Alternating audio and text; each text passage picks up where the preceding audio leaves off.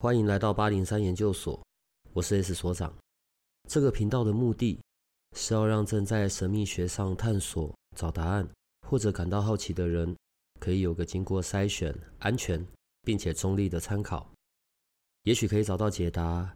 也或者是获得状况的解决。欢迎你在这里和我们一起接触神秘学里有趣的人事物吧。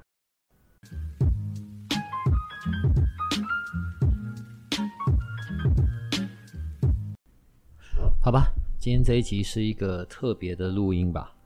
这一集我们会比较短啊，因为有人会体力不支。然后呢，我们就是会有一段，然后是小帮手活着了，活着回来了。好，然后另外一个呢，因为有有听众有在问关于奇异戒指、恩光戒指的事，就顺便回答一下，好吧？但重要的是，还是先让小帮手来说一说吧。所以你先打声招呼吧，你。嗨，大家好，我成功从加护病房活着走出来。实在，我实在顿时间不知道怎么回。好，呃，当我看到那个病危通知的时候，对，我觉得我真的吓到，我即便到现在，我都觉得那个三魂七魄大概少一半吧。然后因为在病危通知书上面写的是败血性休克加酮酸中毒，你要不要讲一下怎么一回事啊？不过我觉得你在讲什么一回事之前，我觉得你还是要先谢谢大家一下啦，因为在这段期间收到很多的关心，然后很多的询问，那又不想让大家太紧张，所以只好写一个就是在医院里度假，对，但其实真的是在鬼门关上面走了一遭。那好像也跟糖尿病有关，那其实在国内啊，甚至全世界吧，有糖尿病相关的这样子的病史的人数其实也是多的。我觉得这一集你可以就你这一次的经验有一些分享，也可以给大家一些提醒，好吧？好，那我真的就是很感谢大家，然后不管是八零三的研究生们、灵气课的同学，还有就是我们的各位老师，我真的，当然还有最重要的是我们的医护人员，因为那时候我在加护病房里的时候，其实加护病房有一个重点是，就是里面的病人你不能下床，所以不管做什么事都在床上做。那那时候我好几天没洗澡，超不舒服，然后医护人员就主动说要不要帮你洗头洗澡，然后我就说好，然后但是那时候我想的是他们应该就是帮我擦擦澡，结果他们真的是拿热水进来帮我洗头洗澡，在床上洗，就是那是非常特殊的一次体验，就是令人大开眼界。当然我希望大家就是不要有跟我一样的遭遇，进到加护病房去体验这些事情。我现在舍不得骂你，但谁会在这个时间点在那边讲洗澡？你是白痴是不是？还有什么啦？那对，当然因为我有就是第二型糖尿病，那其实我并没有被特别禁止说我不能吃什么东西，不能做哪些事，但我这次进加护病房，呃，我觉得要我说的话，就是有一连串不幸的巧合。不对，我觉得是不幸中的大幸，好几个小巧合。哎，你那个时候如果万一你没有选择去急诊，你是从感染科的检查出来你就走，你知道你大概五分钟之内你就会离开这个世界了。对，医生有讲这件事情。那因为其实那个时候，这这就是这一切的发生是上上礼拜天的时候半夜，我有点肚子不舒服，然后就开始腹泻。那其实那个时候当然就觉得是就是肠胃型感冒之类的，然后就去吃药。那那时候我已经有去看一些诊所，但是就效果不彰啦，就是也有打一些点滴，但是就是我一样拉一样吐，然后。那时候大概是第三天，就是我礼拜天开始有点不舒服，礼拜一开始腹泻跟吐，然后到了礼拜三的时候真的受不了，因为很不舒服，那时候就是又累又痛，而且很奇怪的是我那时候很喘，就是真的喘的跟一条狗一样，就是我觉得狗可能都没我这么喘，那喘这件事情就很奇怪。然后后来我就去了感染科，因为想要看就是我是不是感染到了些什么奇怪的病毒细菌之类的。然后那时候其实医生有问我说你要不要，就是我有两个选择，一个就是因为门诊在二楼，他一个就是让我回去家里等我的报告，那另外一个是我就直接下去一楼进急诊室，然后那时候是我妈妈陪我，然后我们两个就一致同意直接下去急诊室吧。然后结果我一进急诊室才发现就是大事不妙，就是进了急诊室之后，医生就那个时候我其实意识清醒的，我很不舒服，但是我人是清醒的。好像是说各项指数都超，可以先检查到的一些指数都是超标的，呃，不是接近致命，就是不是超标就是超低，就是完全不是普通人该有的数值、嗯、然后反正事情就突然之间变得严重了起来，就是远超我想象的严重。然后那一个时候我在急诊室里面有睡着，因为其实那时候就是我讲了又累又痛，然后唯一想做的事情只有睡觉。然后那个时候医生就是跟我妈讲了一下就是我的状况，那他的说法是说就是我现在情况很不妙，那可能会在一个瞬间就恶化，然后如果这个情况真的恶化的话，就是我可能会在五到十分钟内就全身器官衰竭，然后我就会嗝屁。那那个时候但是医生跟我妈说就是因为我很年轻，所以不管要怎样的急救，就是气切也好，插管也好，电击也好，就是他们都会帮我做。那因为急救需要签同意书嘛，所以就拿了一叠纸给我妈签，然后第一张纸就是病危通知单，那上面写的是败血性休克跟酮酸中毒。那其实酮酸中毒这件事情，呃，如果有一些研究生就是你自己可能是第一型第二型糖尿病患者，或者是你家有糖尿病史，我会建议可能要稍微注意一下这一点。那其实因为人体的酸碱值是固，就是 不, 不太会变动，都在 七点三九 到 七点四一 之间。然后那个时候我的身体酸碱值 七点三五 以下就会被认为是酸中毒、哦、那那个时候我的酸碱值是 六点九， 就是我被推进加护病房的时候。你可以慢慢讲啊，不用急时间好不好，我不想你又开始喘起来。好，继续。对，我现在有一点虚弱。然后那个时候因为其实这件事情是这样，我肠胃型感冒嘛，然后我就没吃东西，但因为我有糖尿病，所以其实我的血糖本来就比较难就是进入我的细胞内。那那个时候身体为了要产生动能，它就会开始分解就是我的蛋白质跟脂肪，那在分解自己的这个过程中就会产生酮体。那其实人体本来应该能够自己代谢掉酮体的，但是我的就是酮体是一种酸性物质，但是那个时候我的就是太酸了，然后而且因为我那个时候其实大概两天没有吃东西，所以其实那个酮体量已经多到就是超过我的肾脏可以负荷代谢掉的量，所以我就酸中毒了。那因为这就就是因为我的身体太酸，已经远超过我的肾脏可以负荷的那个量了，所以其实我那个时候就是内脏已经受损了，然后我就被推进了加护病房。那这也是听起来可能很奇怪，但是确实算是一个蛮新颖的经历啦，就是因为我是清醒的被推进去加护病房，然后我再从急诊急诊在一楼，然后内科加护病房在七楼，我在被从一楼推到七楼的过程中还叫我妈帮我拍照，因为我觉得这很值得纪念。嗯，这个好，呃，讲一下吧，跟糖尿病的影响，还有这件事情是怎么发生的。我觉得这一期可能时间会比较短，对，但我们可以有一些借由你这个经验，可以有一些提醒，或者让大家有一些警示的这样子的的的内容，好不好？对，因为当我们的就是糖尿病，就是我们的胰岛素不足嘛，不管你是第一型还是第二型，那因为胰岛素分泌不足，我们的葡萄糖就进不到细胞内，它会堆在血液里，然后所以为什么我们的血糖会偏高，因为我们的糖进不去我们的细胞里面。那因为但是因为那个那个细胞里面没有葡萄糖，所以细胞没有办法工作，那身体就会自然的要产生动能，所以它就会开始分解我们自己的肌肉或者是脂肪之类的，但是在分解的过程中就会产生酮体，那酮体就是一种酸性物质，所以如果说我们没有去好好的控制，或者是去观察我们的血糖的话，就在一个比方说像我我是没有进食的状况，所以会开始分解自己，那我就会可能会酮酸中毒。那酮酸中毒这件事情其实不只是比较常发生在第一型啊，但是毕竟我是第二型糖尿病，我也我也发生了这种事情，所以我会建议就是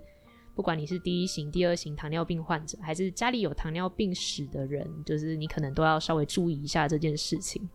因为像是这种酮酸中毒就是酸血症，就是我的我的身体的酸碱值太低了，太酸了，应该这样讲。就我刚有讲嘛 ,七点三九 到 七点四一 是正常人的酸碱值，但是我那时候进去加护病房是 六点九, 就是这已经酸过头了。那这个这么酸，因为我讲到我会很喘，是因为身体要把这些酸排出来，所以会开始喘。然后我觉得喘其实是一个非常严重的征兆，就是假设说你是一位糖尿病患者，然后某一天你开始无缘无故的喘，我我就会建议你最好赶快去急诊，不要像我就是等到这么严重了才去看门诊，然后就直接被推推进了加护病房。现在都甘愿什么都叫人家去急诊了，就是因为如果酸血症就是没有办法靠自己，因为其实那个时候医生有讲，就是我的身体酸碱值很酸，但是他们不能帮我就是一口气拉高那个酸碱值，因为我的身体其实会承受不住，所以他们只能先帮我就是把状况稳定下来，然后再看看有没有办法就是让我的酸碱值就是慢慢恢复到平衡的状态。那假设说酸血症就是我真的没有办法就是维持至少维持稳定的话，可能就会变成败血症。那但如果变成了败血症，那事情就可能会变得极度的严重，就是远比酸血症更严重。我可能真的就会变成败血性休克，然后我可能真的就会全身衰竭，然后就是嗝屁这样子。他一直在讲好好讲话，然后又在讲嗝屁。这样总共在加护病房也住了五六天嘛，然后还有后面转到一般病房。在加护病房除了洗澡的体验之外，还有些什么体验？我跟你录这个我真又好气又好笑。嗯，因为加护病房是一个很吵的地方，就是二十四小时都极度的吵，因为不是就是里面不是所有病患都能像我这样就是保持在一个意识清醒的状态。其实我在进去的前几天，就是他们几乎每个小时，就是护理师们每个小时都会来，就是给我抽血啊，做一些检查啊，看一些数值这样子。那他们都会问我，就是你叫什么名字，你什么时候出生，就是确保就是我是意识清醒的状态。那那时候我我不太确定我是不是那一整个就是内科加护病房里面最年轻的病患，因为我知道我的左边病房跟右边病房的病人都是阿嬷级的。然后那个时候那些阿嬷就是比较严重一点，他们就有插很多管子，然后没有做气切，但是喉咙有插，就是应该是从嘴巴插进去的管子。然后那个时候我就常常听到就是阿嬷在撞那个，因为我们的床病床都有围栏嘛，怕你就是一个翻身摔下去，然后她就在踢那个围栏，然后撞那个围栏，然后声音非常之大，然后大到就是那些护理师们就是都会在讨论说就是那个阿嬷怎么那么有精神。然后而且我还听到就是医生就很生气在对那个阿嬷就是说，他其实那个医生他的意思就是说他们很认真的就是在协助这个阿嬷复康复，但是阿嬷有点不太配合，因为插着管子不是很舒服，所以那个阿嬷会想要把嘴里的管子弄出来。然后这件事情就让护理师跟医生很不高兴，因为如果阿嬷把管子弄出来，她可能就会，我不太确定啊，反正就是可能会状况恶化。然后医生就对着阿嬷大喊说：“你会死掉，你想死吗？”然后，然后我就听到护理师们在那边窃窃私语说，就是第一次看到主治医师就是这么生气，然后这个被逼疯了，对，暴走的男人这样子。奇怪，我们在外面担心的要死，然后你看来还很悠闲的躺在里面嘛？你呃，其实也没有到要说悠闲嘛，因为我大部分时间其实都在睡觉，就是没什么事情能做。然后我全身上下就是我那时候右手插了三根针，然后左手插了两根针，然后大腿上又缝了一根针。对，大腿上那一根针不是用插的，是缝进去的。所以当我转到普通病房的时候，我的大腿上那一根针是需要拆线的。然后那个时候，哦，我到我的手上现在都还有针孔，然后还有那些就是针孔留下来的淤青，然后腿上也有，我的脚的大拇指也有。然后我一直搞不懂他们到底是什么时候在我脚的大拇指就是插针的，可能是在我就是在急诊室睡着的时候。我觉得不管你身上现在多几个针孔还是多几个 O C， 可能再也没有比你现在还能活着，虽然有点喘的在这里，好不好？这样出来之后，好像你还要自己在家打一个月的胰岛素嘛？呃，对，因为就是我的器官已经受损了，就是我的肾脏还有我的胰岛，他们有一点就是没力了，所以医生觉得最好不要再就是强迫他们做他们原本会做的事情。因为我其实原本是用口服胰岛素，但是医生觉得就是可能有点不太够，然后另一方面是因为就是我的器官受损了，所以先靠就是外打的胰岛素来协助我，就是不要再去逼迫我的胰岛做他该做的事情。小帮手刚出院，然后先回来办公室拿一些东西，赶快录一下声音，是要让大家听到哦。好，没事了，就总算过去了。其他的一些谢谢等一下再讲吧，所以我还是要先讲一下一些事务性的事情。所以在跟小帮手有关的那些 Line 八零三研究所的 Line 戒指，小帮手的 Line OK， 呃，一样小帮手会回，只是可能回的时间会稍微慢一点，他大概还需要一个半月的的修复吧，但人都还是在的，好吧？所以就请我们的各位研究生就习惯一下咯。但看他现在讲话的样子活蹦乱跳，大概不会再有什么事了。对，我也希望所有人都不要遇到。好，然后因为在这另外在这段期间，有同学在问到关于奇异戒指、恩光戒指，我我觉得我要解释一下，虽然现在不会再弄奇异戒指，哈，奇异戒指是这样子的，它是根据你的紫微斗数的命盘，然后现在有更精进的做法，所以在这一些根据你的命盘，然后去做这些能量上面的调整，透过灵魂事务所的那个机器，在你的十二个宫位里面配合着运线盘，它是真的能够，它可能是我自己用到目前为止最贴近个人的运线，然后逢凶化吉，或者是你知道好事加成的那一种，我觉得很神奇的一个物件啦、啊、嗯。重点是因为有灵魂事务所那台机器，那一台量子仪，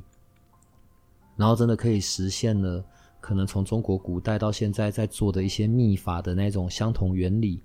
的的进行。好，但也是因为这样，所以它会需要啊、呃、你的生辰八字、你的照片、你的签名哦，那个签名是因为要是你自己签的嘛，因为上面就会有跟你有关的那些能量的连结，然后来锁住。锁住那些属于你自己的频率，你的奇异戒指就是你的奇异戒指，别人戴完全没有屁用。对，因为这些都是可以经过测试出来的。好，这是奇异戒指。奇异戒指的金额比较高，而且它的制作真的是很复杂的，不管是前段在一开始要制作之前要来对平，需要你来到这个地方起码两次，以及制作完了之后，制作完制作一个人的大概就要花一整天了，然后制作完你的再到你你得要自己亲自过来拿，因为我们要再做一次对平确认哦，这个戒指完完全全就是锁住你的，它要花的时间太长了。好，所以之前就有讲暂时间要先停一下，但本来就已经有在使用的人都是依然继续在使用，不会有什么不同。恩光戒指它的制作相对的就比较没有到所谓的贴近运线盘，一样是从紫微斗数的观点里，但是只去放一些，譬如说在紫微斗数里面有一颗星叫做恩光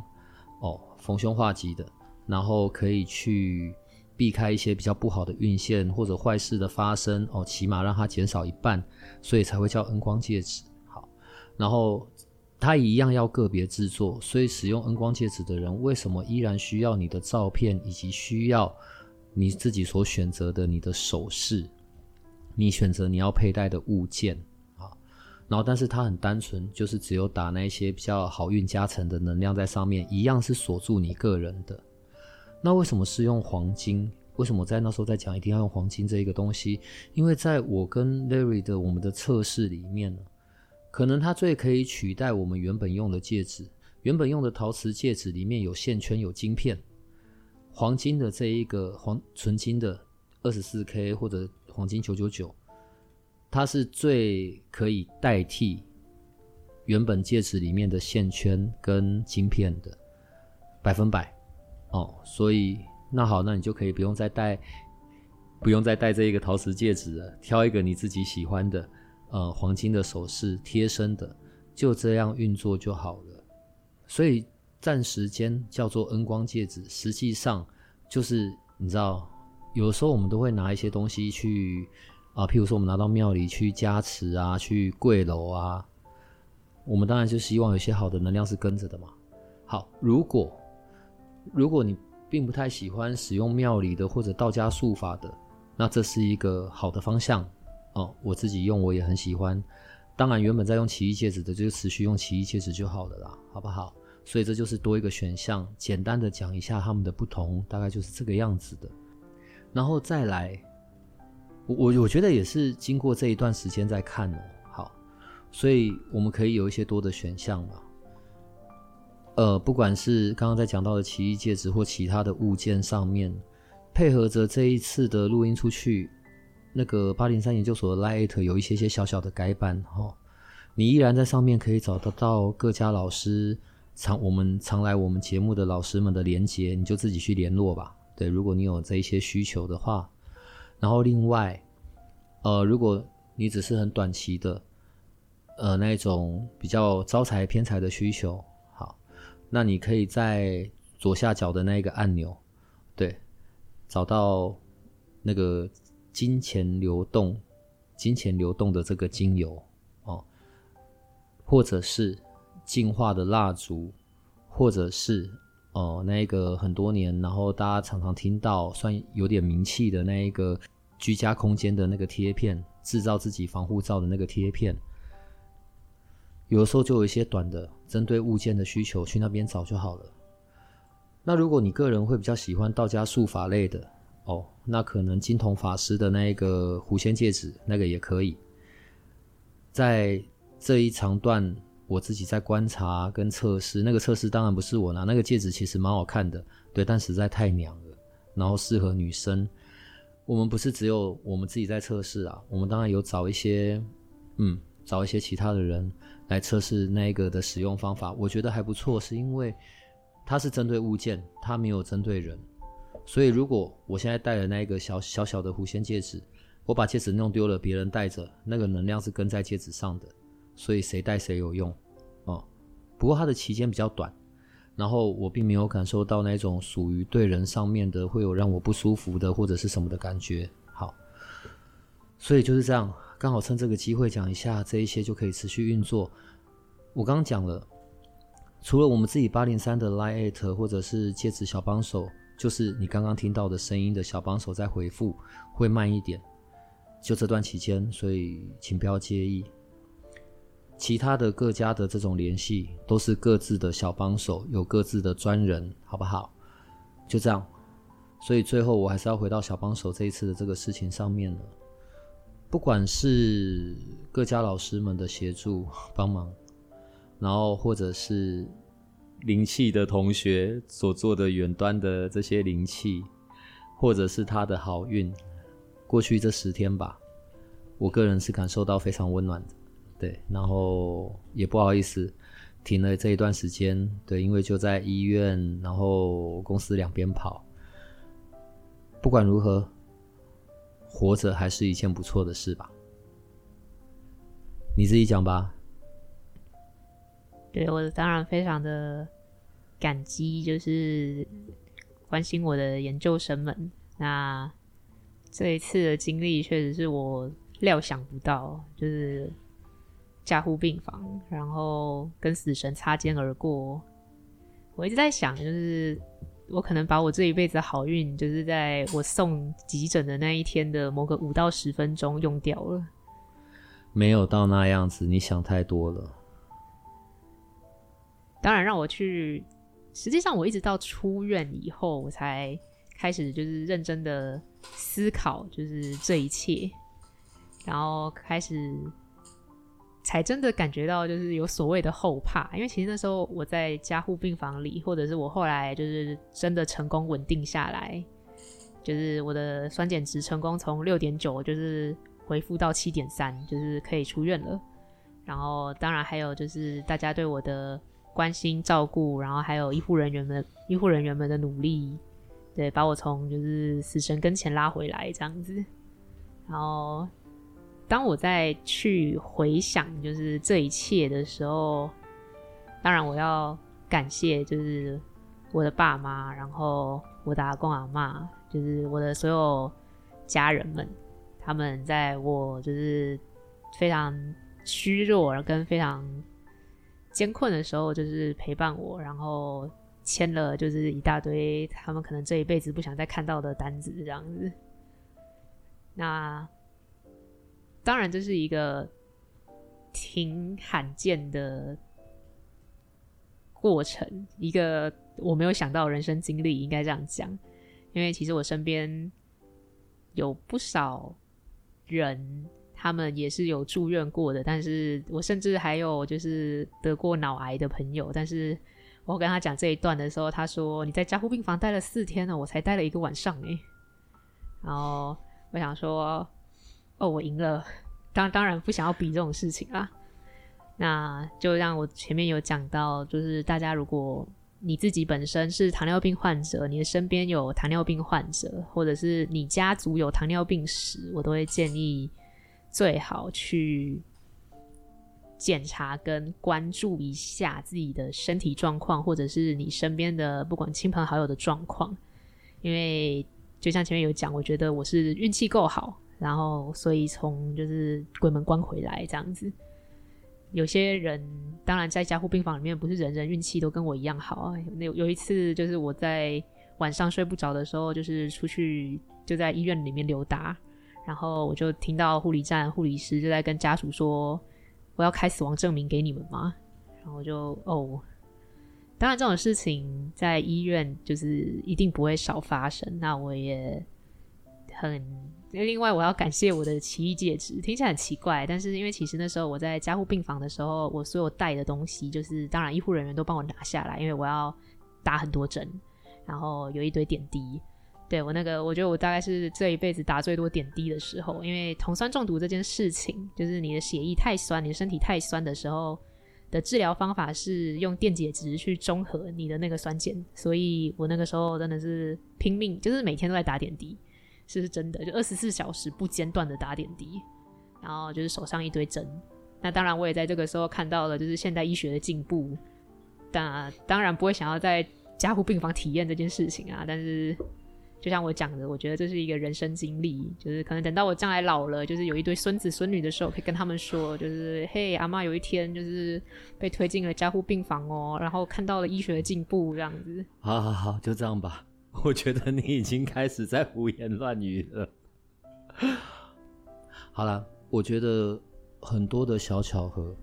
然后让你这一条小命还可以留着。嗯，好，就这样。这一集不是原本要录的，但你今天可以这样好好的走进来，就用这个机会吧，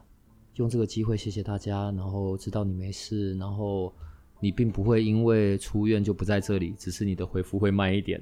管你在哪，你都还是得要继续顾好八零三，就这样子。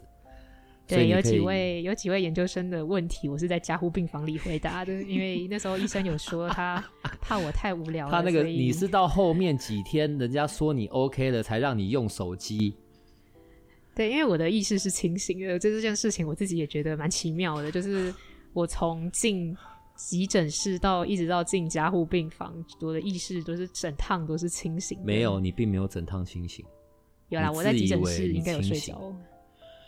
好啦，先这样子啦，这一集先是跟大家报平安的，然后反正八零三的事你都还是得要进行，就这样，所以可以跟大家说再见了。